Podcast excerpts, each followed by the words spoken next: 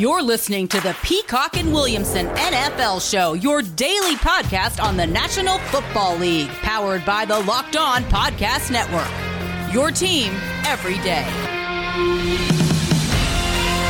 Welcome to the Peacock and Williamson NFL Show, Monday edition. The offseason is here because Super Bowl 55 is now over. It is 2021 mode, but we've got to look back at the Super Bowl that was, and wow, uh, what uh, what a surprising end to the season that was with Tom Brady hoisting his seventh Lombardi, thirty-one to nine.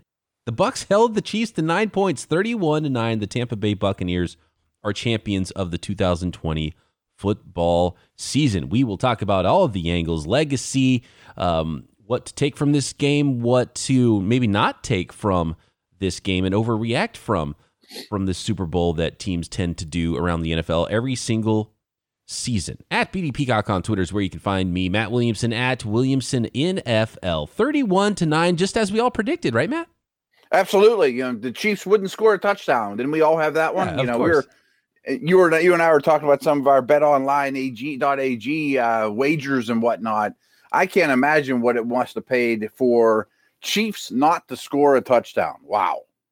Oh my gosh, yes, that would have been uh, an amazing prop, and it was. Oh, I don't even know where to begin with this game. Obviously, Patrick Mahomes, you wouldn't have expected this the the season to end this way for him, but there might be some overreactions involved with Patrick Mahomes, and I, and I want to get to some of that stuff for sure. And I want to talk more about the game first. But I mean, there's big Yeah. opinions that happen on Super Bowl Sunday. Everybody's watching it. Everyone wants to take a lot from it. How about how about this? The Tampa Bay Buccaneers got stuffed on the one yard line, and they still beat the Chiefs thirty-one to nine. This could have been a bigger route, It could thirty-eight to nine. Uh, the Joe Haig missed touchdown. I thought some of those things would come back to haunt him, and I thought, and we did a locked on live, which was really fun with Ross Jackson, Peter Bukowski, and Cody Rourke, and we checked in at halftime and did a little halftime show talking about the game, and all four of us were like, eh, "Don't get too comfortable. Like the Bucks still have to score."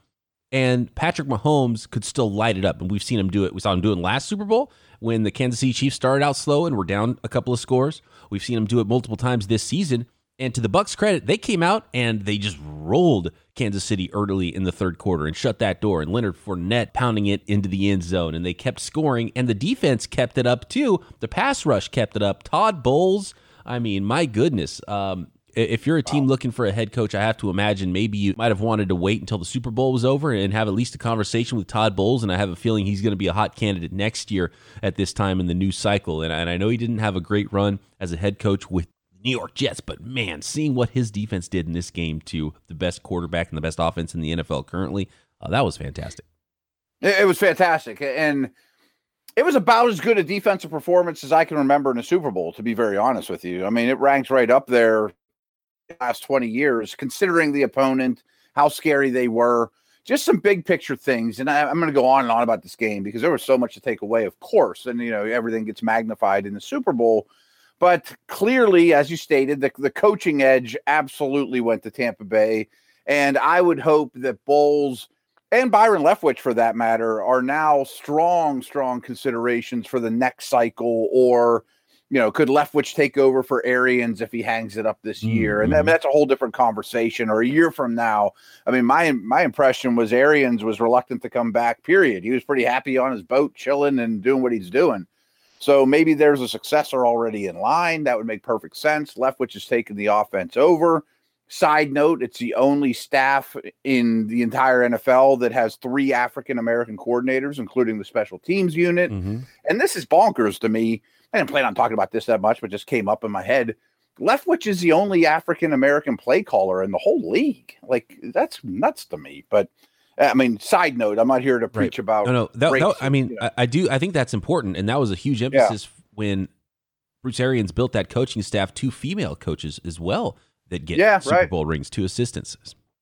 So give Bruce credit for all that foresight and whatnot, but give his team credit. I mean, they were extremely well coached, had the better game plan, they made better adjustments through the game, were much more physical. I mean, on both sides of the ball, one at both lines of scrimmage consistently. That couldn't have been even, I mean, that was so obvious even to the naked eye when Mahomes was dropping back to pass. And I mean, he was pressured over 50% of his dropbacks, from what I understand, in that neighborhood. And I retweeted this from, from Seth Walder from ESPN that Patrick Mahomes ran a total of 497 yards before throwing his passes last, yesterday which is by far the most of any quarterback in any game. I mean, every I thought Mahomes was amazing in this game. I mean, that's to me going to be the underreported story. yes. I thought he was amazing. Like if it was any other quarterback, he would have been sacked 20 times so, and still made throws where his guys almost could make plays. I mean, I was blown away by Pat.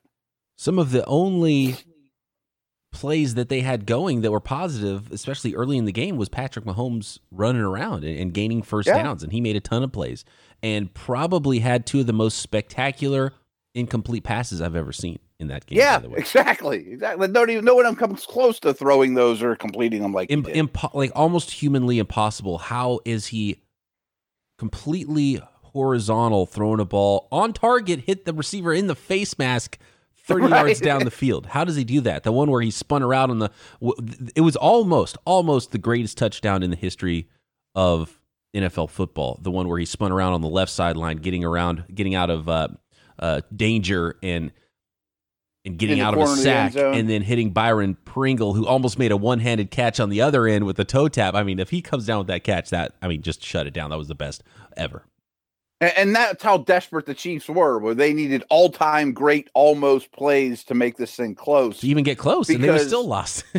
even get close, even get close. And, you know, it, from what I saw, and I, I, was excited to watch the coach's tape, but it looked like the game plan was we're not going to let Tyreek beat us. We've been down that road.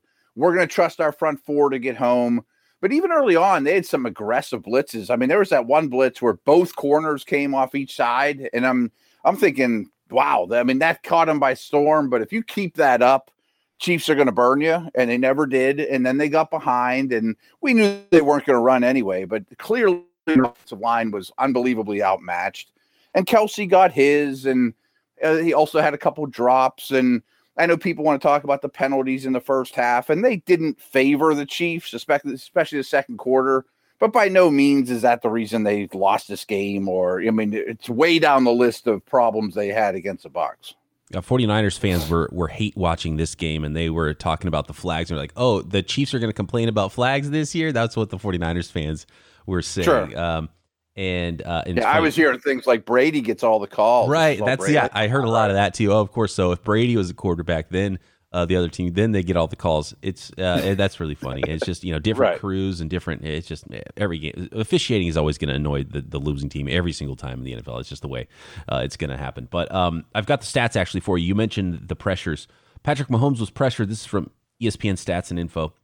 Mahomes was pressured in this game more than any QB in Super Bowl history, 29 wow. times. He was pressured 52% of his dropbacks uh, and that was better than 25 pressures by Jim Kelly in Super Bowl 26, I believe it was in the early 90s. Tom Brady faced the fewest pressures in any Super Bowl of his career, only four pressures in that game.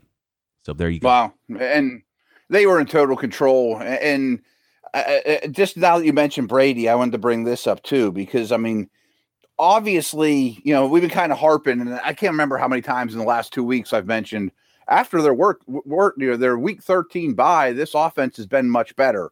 Well, holy cow, has it been much better? Yep. And uh, we just credited Leftwich and his coaching staff, which is awesome. But I firmly believe Brady had a sit down during that two week stretch and said, you know, we didn't get a preseason, we didn't get training camp. I understand this personnel now. You guys understand me. Let's talk this thing out because from that point on, it was dramatically different, especially with play action, some Patriot staples.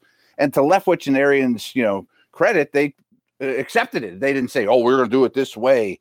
And he just killed guys yesterday with play action. I mean, 40% backs were off of play action, all three of his touchdowns. Mm-hmm averaged 11.7 yards per play off play action in this game. And uh, that play action stuff just kept ramping up, ramping up since week 13 and crescendoed here in an awesome way.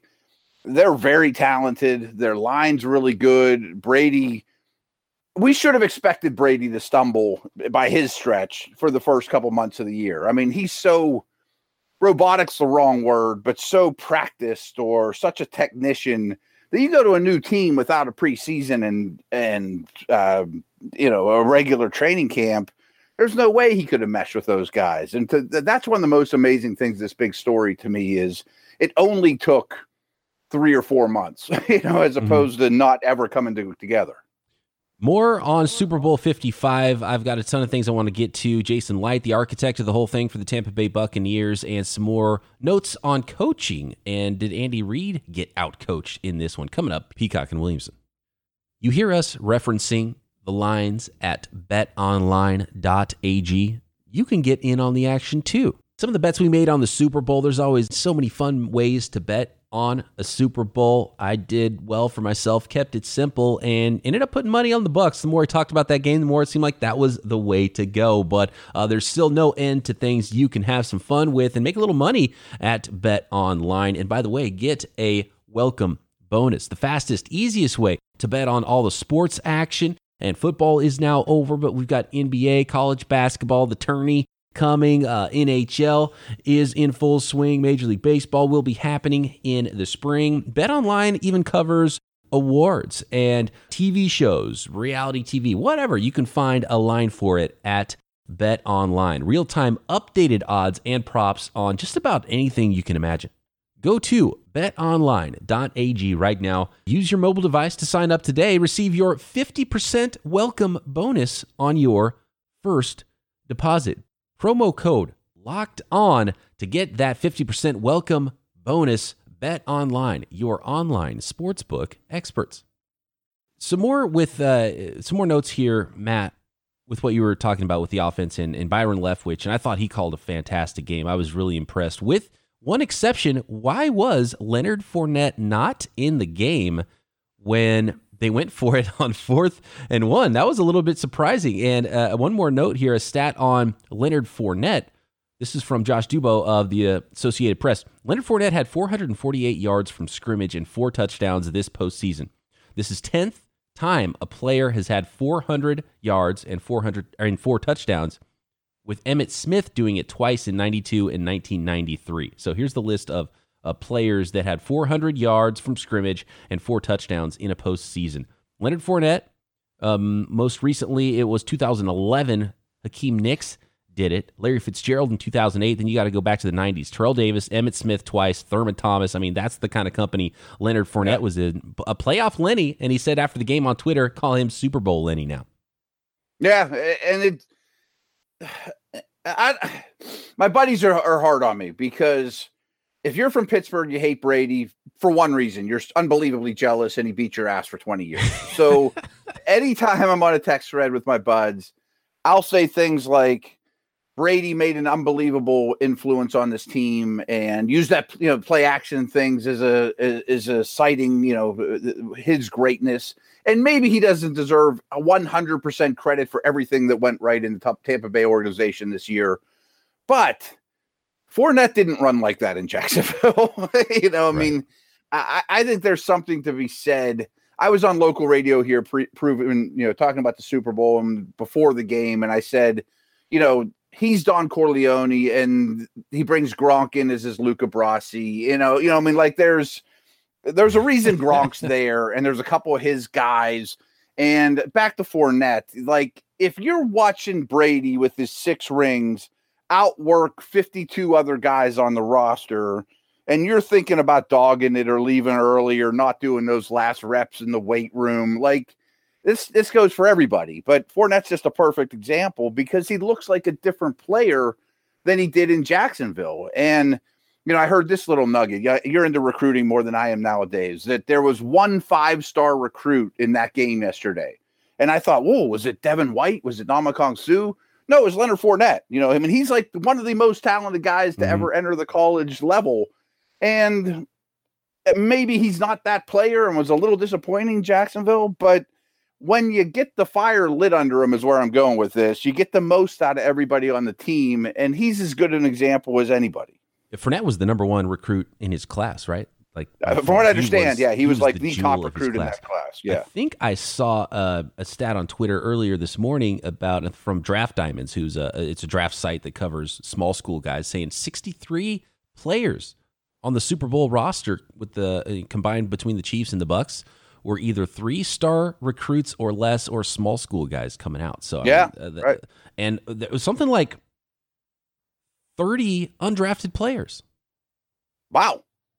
I, didn't see that, but wow. Yeah. I mean, I guess I could think about it, but man, that's unbelievable. it's it's pretty crazy. So yeah, I mean, you, you want to talk about the uh, the the top guys in the in the first round picks, and I do want to talk about Jason Licht building this thing, and the quarterbacks is important. But I mean, there's a lot of other players that were impactful in this game that weren't just you know superstars from the time they were teenagers either. So uh, that that's really important right. to remember. And some players are late bloomers, which is why the draft is so fun. And you can find that gem at the end of the draft, or even when the draft is over, there's still some impactful players to still be had. And the good teams can find those players and coach them up, which is important, uh, and get them ready to play. And when we, and this is why I flipped at the last minute and I put some money at betonline.ag. I put some money on the Bucks and I even went and found some better odds that they had there that actually was with the Bucks favored I gave myself a little plus 235 action on the Bucks being favored by three and a half points because I, I, thought, you know, if I'm going to go Bucks, I'm going to go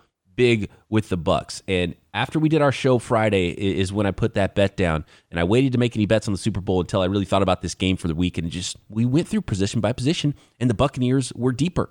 And I think depth is what really put them over the top in this game. And Brady is Brady, and Mahomes is Mahomes, but you can't fake what we saw with the line play and how dominant on both sides right, of the ball, right. offensive line and defensive line wise, the Buccaneers were over the Kansas City Chiefs, and it and it and it gave Patrick Mahomes one of the worst defeats he's ever had. And and here's another note on that, which is why I wanted to talk about the coaching a little bit. And I talked about the the game that Byron Leftwich called. Andy Reid on offense. This is very curious, very very curious. This one from Daniel Jeremiah. Uh, Kansas City used five man protection 92% of Patrick Mahomes' dropbacks. 48 of 52 dropbacks were only five man protections. They left those two backup offensive tackles without help, and it was a big mistake. And I totally agree with that with Daniel Jeremiah. I don't know what they were thinking. That that st- statistic comes from uh, Next Gen Stats, NFL.com. And uh, further from Next Gen Stats, the Chiefs' five man protection usage was third highest rate by any team in a game in the next gen stats era, which goes back to 2016. You would have thought this would have been the opposite with what the Chiefs sure. had going on. Uh, Laurent Duvernay Tardif opted out. Like they were without four starting offensive linemen that they thought they were going to have coming into the year, and you run five man protections out there 92% of the time. That lost them the Super Bowl. I have like three big points to get to, and two of them are team building related. Maybe we can, if we want to bump them in the next segment, that's cool with me. Um, I wanted to touch on, you know, our Friday podcast when we went position by position. I'm sure our listeners, like I, could hear you changing your tune. You know, like, hmm, man, we're just keep picking the Bucks, and they're deeper. And I wasn't there yet, but as we had that conversation, I'm thinking, boy, I'm a little less confident in the Chiefs. I mean, every position besides quarterback is leaning towards the Bucks or is a tie. And it wasn't like the quarter uh, they had the greatest of all time at quarterback too, and we saw that. And and that's the right, other right. thing is it wasn't such an overwhelming like look. This is still Tom Brady, and you have the team to go with it that is super deep. And I, and I do have a lot of team building notes as well, so we should save that for uh, the third segment here. Um, but but I agree with you when when we went back and we went through the whole thing, it was, it was like, man, you know what? Um, in my heart, it's like, man, you can't bet against Patrick Mahomes and the Chiefs. They're just too darn good. They're the best team in the league, and they won the Super Bowl last year. And we saw them roll through. And even when they did get down early, it didn't matter. But the more I looked at it, and specifically that offensive line, and I talked about how dark horse MVPs could be Jason Pierre-Paul and and Shaq Barrett, and obviously, you know, the quarterback's always going to win the MVP. But right, it, it and it wasn't just that. I I do want to give credit. We haven't really talked about the linebackers, how amazing Devin White and Lavonte David both were in shutting down the screen game because Andy Reid was trying to get the screen game going early, and those linebackers with their range shut that down quick. Um, they shut down Travis Kelce. Uh, the young defensive backfield were making plays, getting their hands on the ball. Murphy Bunting and Carlton Davis and the rookie in Winfield. I mean, they all played fantastic behind those pass rushers, and, and the pass rushers were getting there often and they were getting there quickly. But the rest of the defense in the back end was amazing as well. Yeah, and they weren't they weren't taking the cheese on all the jet motions and orbit motions and all the stuff Kansas City does pre snap. And the thing that you, you mentioned there, I'm glad you did because I wanted to talk about it because I thought it was going to be instrumental in this game was the Kansas City screen game because they gave it up. I mean, th- those those linebackers that run so well ate it up early in the game. I thought the screen game would really mitigate the massive pass rush differ, you know, differential that they were facing in a negative way. And they didn't stick with it, and it didn't work to begin with. I'm not saying they should have stuck with it. One of my bets was Edwards-Helaire to have over three catch, you know, over two and a half catches. I thought they'd screen him to death. No, you know, I mean, uh, things weren't working. I mean, the Bucks had all the answers. And speak, okay, I'm going to go. It's a little bit of a team building thing. Uh, Edwards-Helaire you know, and you mentioned the five man protections. This is where I'm going with this. Is first of all, that's what Kansas City does.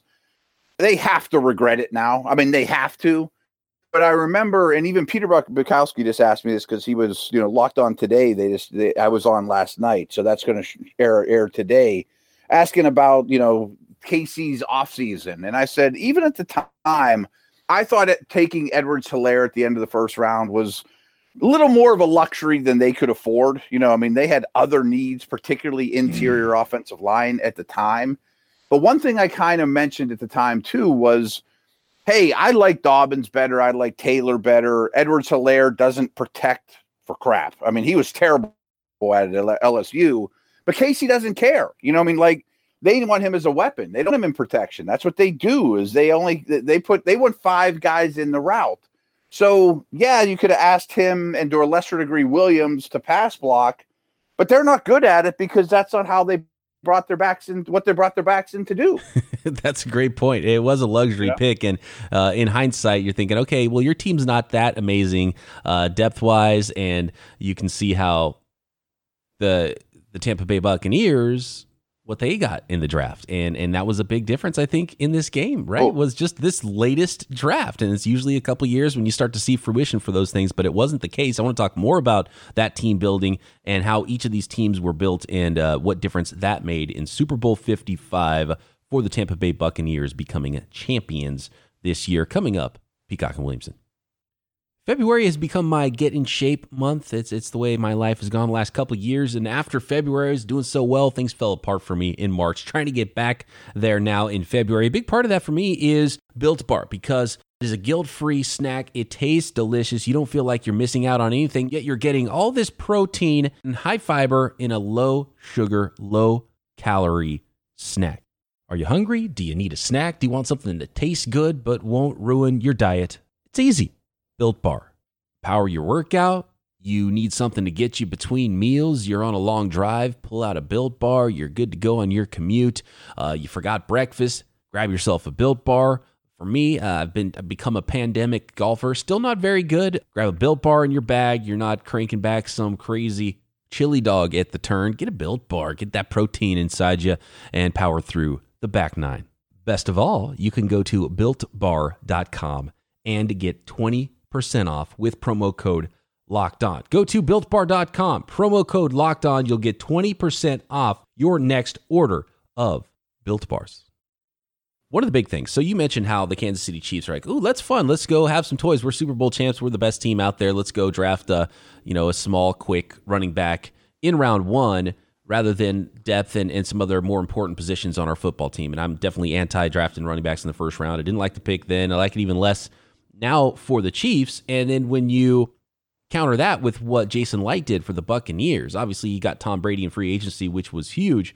Tristan Wirfs in round one, and they traded up just one spot to make sure they got that offensive tackle to protect Brady and help out in the run game. Picked up Leonard Fournette off the scrap heap. And then after the Kansas City Chiefs drafted Clyde Edwards-Helaire, the Bucks drafted Antoine Winfield Jr. in the second round, who was instrumental this season as a rookie at safety too. So I, I got to give big props to Jason Licht who built a Super Bowl team.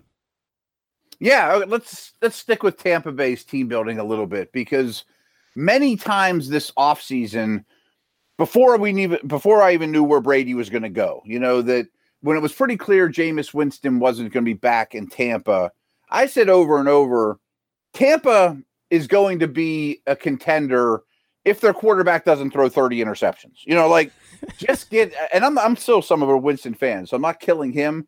But if you just have average turnover luck from the quarterback position, this defense was awesome last year, but they were always they were like fourth in DVOA, but 28th in points allowed. You know, like that's all you need to know about the defense last year. So just getting the turnover differential in line was going to make this team pretty darn good. And I think the Bucks were smart enough to realize that. They added two very, very key pieces that you mentioned in the first two picks of the draft and were made sure that they did. And they hit on both clearly. I mean, they both honestly were in the offensive defensive rookie of the year conversation. Of obviously you added Brady, and we talked about his value, but you got some Brady guys too. Gronk, who I mentioned, you bring in AB, you bring in Fournette, but other than that, they didn't do a ton. You know, I mean, they, they had some gift free agents, Gronk out of retirement, AB off the scrap heap, Fournette, who just got cut. And you drafted two really important players. And now you look at the team, it's like, well, Godwin's up, Shaq Barrett's up, but all in all, they're going to cl- be pretty darn close to running it back next year. Yeah, Brady did say after the game that he's going to come back and they're going to give it one more shot. We'll see how long Brady goes. If uh, he goes past next year and is playing into his late 40s. I'm, I'm all for it. Keep going, Tom Brady, as long as you can. Uh, if you're older than me and you're still playing, I hope you play forever.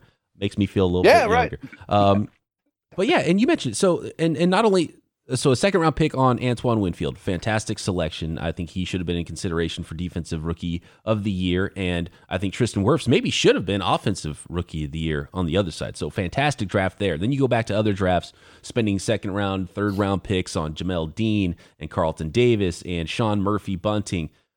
But to your point, so this is where the overreaction comes in. So uh, every time a team wins a Super Bowl everyone thinks, okay, this is the way, you know, whatever happened in this game is this, and whatever happened with this team, who was the best, this is the way you build your team. And I look at the Buccaneers, and everyone's going to talk about, okay, Kansas City lost because bad offensive line. Well, they were a hurt offensive line and an opted out right, offensive right. line. They weren't necessarily a bad team built offensive line. It was just circumstances that really hurt Kansas City more than anything. And depth is great, but it's not like you have all pros backing up all pros on all five offensive line positions on any team in the NFL. So a lot of that is luck. So I think there's going to be a little bit of an overreaction, and every team in the league is going to say, look, we could win with our quarterback because all we need is an offensive line. Look what happened to Kansas City Chiefs. Even the best quarterback in the league, if his offensive line is destroyed against a good defensive line, is going to suffer. And there's some truth to that, but I think there's there's a lot of overreaction I'm seeing uh, today about what happened in that game. And when you look at the Buccaneers, they had Jamel Dean and they had Carlton Davis, and they had Murphy Bunting, and they had Lavonte yeah. David and Devin White, and they had Vita Vea, and they had Cameron Brate, and they had Ronald Jones, right? And they had Mike Evans, and they had Chris Godwin, and and I think you're kind of seeing where I'm going with this. They went from Jameis Winston to Tom Brady and won the Super Bowl. I think that gets overlooked. Uh, you know how important the quarterback position is. Yes, you need an offensive line. You need a defensive line, and they played fantastic throughout. And like if if the team building aspect you take away from this is okay, this, here's how you build a great team get the greatest quarterback of all time, have an awesome offensive line, have a fantastic defensive line, insanely fast linebackers, and a really good young secondary. Oh, yeah. Oh, you think that? Yeah, you might have a good team if you do that, right? right, right so, yeah. um, it, yeah, and they went from Winston and, and to, like Gronk. They went Go from ahead. yeah, they went from Winston to Brady. That's why they're in the Super Bowl. Don't get so focused on the broken down Kansas City offensive line. We still saw the four of the five best quarterbacks in the league this year as the final four teams in the playoffs, the greatest of all time going against the greatest currently quarterbacks in the Super Bowl. Don't just go thinking, oh, got to get an offensive line, defensive line, that's it, and plug in any old quarterback. No, going from Winston to Brady is what put the Bucks in the Super Bowl. Right, and uh, a lot of things you said there. I mean, the Chiefs couldn't lose their tackles. They knew they were soft up the middle, especially after you know Tardif opted out. But their tackles were the foundation of their offense. They lost them both. I mean, wow, that's a hard, very, very mm-hmm. hard to overcome. Uh, kind of my point about this was a contender if you don't turn the ball over a million times. A lot of those guys you mentioned from the Bucks, especially on the defensive side of the ball, and then you add Wirfs as well, but also Godwin were recently drafted hits. You know, they're cheap labor or that whole secondary they're not paying. Lavonte David's not expensive yet. Wirfs isn't expensive yet. Godwin's about to be expensive. You hit on a lot of day two picks there and, and round one guys over the last four years or so. Congratulations. That's awesome. I mean, that's the foundation of the team. Um, eh, eh, my question to you is a little different in that I don't think this is the beginning of the end or anything like that because Mahomes is insanely good. They have a great thing going. But it does kind of show in the team building world that now that you're paying your quarterback a bazillion gazillion dollars, you're not going to add free agents anymore. You know, like team building got got a lot harder for Kansas City. You're picking 31, you picked 32 last year, and your quarterback's very expensive and start and it's going to start getting a lot more expensive. Absolutely. So it right, gets right. it gets so much more difficult for Kansas City. That period of having a cheap superstar quarterback is over for them. You can't screw around draft first round running backs anymore. You just can't do it. Got to be a little bit smarter with your resources, and they're going to still be good because you've got that chip in uh, in Patrick Mahomes that's going to win you a lot of games, but you've got to be smart. You can't throw away dollars. They're going to have to figure out some things with a pretty expensive defensive line. Uh, Frank Clark's probably the guy that ends up not seeing the end of his contract there. Yeah. And you got to be smart in the draft and continue to build depth on that roster. Right. And it's going to get harder and harder for you. Oh, and, yeah. Oh, by the way, and this is just the, the beauty of the NFL Justin Herbert's now in your division. And all of a sudden, the AFC has Burrow and Lawrence and Watson, you know, like just mm-hmm. loaded with young quarterbacks gunning Lamar that are gunning for you. You know, I mean, it's not easy to stay on top. And let's throw a kudos out to Belichick and Brady for being able to do it for so long under the similar circumstances, you know, picking late in the round every year, you know. How did New England Patriots fans feel watching this game, do you think? Watching Brady throw two touchdown passes to Gronk and, and win a championship? First of all, Gronk was awesome in this game. He was. And that made me happier than maybe anything because I think he's one of my all time faves. And it's been a couple times in his Super Bowl career where you give him that extra bye week to kind of mend some of his bumps and bruises that he lights it up for a game. And that was awesome to see. Um, I also had Gronk to have score the first touchdown at a nice number, too. that always helps. But I, I've noticed, I know a lot of New England fans, and they're all over the place, but there's a lot in this neck of the woods too. Most of them are Brady fans, you know, that they're just thrilled with Brady. They blame the Patriots for the way that went, that they're going to root for 12 till no matter what because he's been so good to them over the years, which I totally understand. But I also don't like the narrative of it was Brady all along and Belichick wrote his oh, coattails. Yeah. No. no, no, no, no. No, no, no. We've talked about that a lot. And yeah, yeah that, that right. needs to get shut down quick. The other narrative that needs to get shut down quick is that Patrick Mahomes uh, can never be Brady because he lost this Super Bowl and that, that right. he didn't play that good or anything like that. Mahomes was amazing in this game. Bill Belichick is amazing. Some narratives that come out of these things that are, you know, um, very short sighted are, are just awful. So we need to make sure we crush those every single time. I've been asked a few times since the whistle blew well, does this kill Mahomes' chance? Does this does Mahomes lose twice here? He loses this game and Brady wins his seventh. So now Mahomes has to win eight to be the GOAT. And I'm like, whoa. I mean, we're talking about him being the best player in the sport ever. And you're asking me if he can win eight Super Bowls. I mean, like, yeah. no, no one's going to win eight Super Bowls. That's well, DiMaggio's hitting streak. I mean, that's Gretzky's point total. Like, no one's winning eight. Yeah, and and unless and, it's Tom. And if so, let's have this next year. If this right. if this conversation uh, is is for real about Mahomes, uh, I hope we're still doing this podcast in 20 years so we can actually talk about it because right now it's just absurd. Right. Right. I mean, the guy's amazing. Uh, he's already in the all-time great conversation, but it's such a small body of work to say, boy, now he can't be the GOAT because he lost this game. I'm like, come on. He was amazing in this game. All right, we got to get out of here. One quick question for you. You yeah. are Jason Licht now going into this offseason.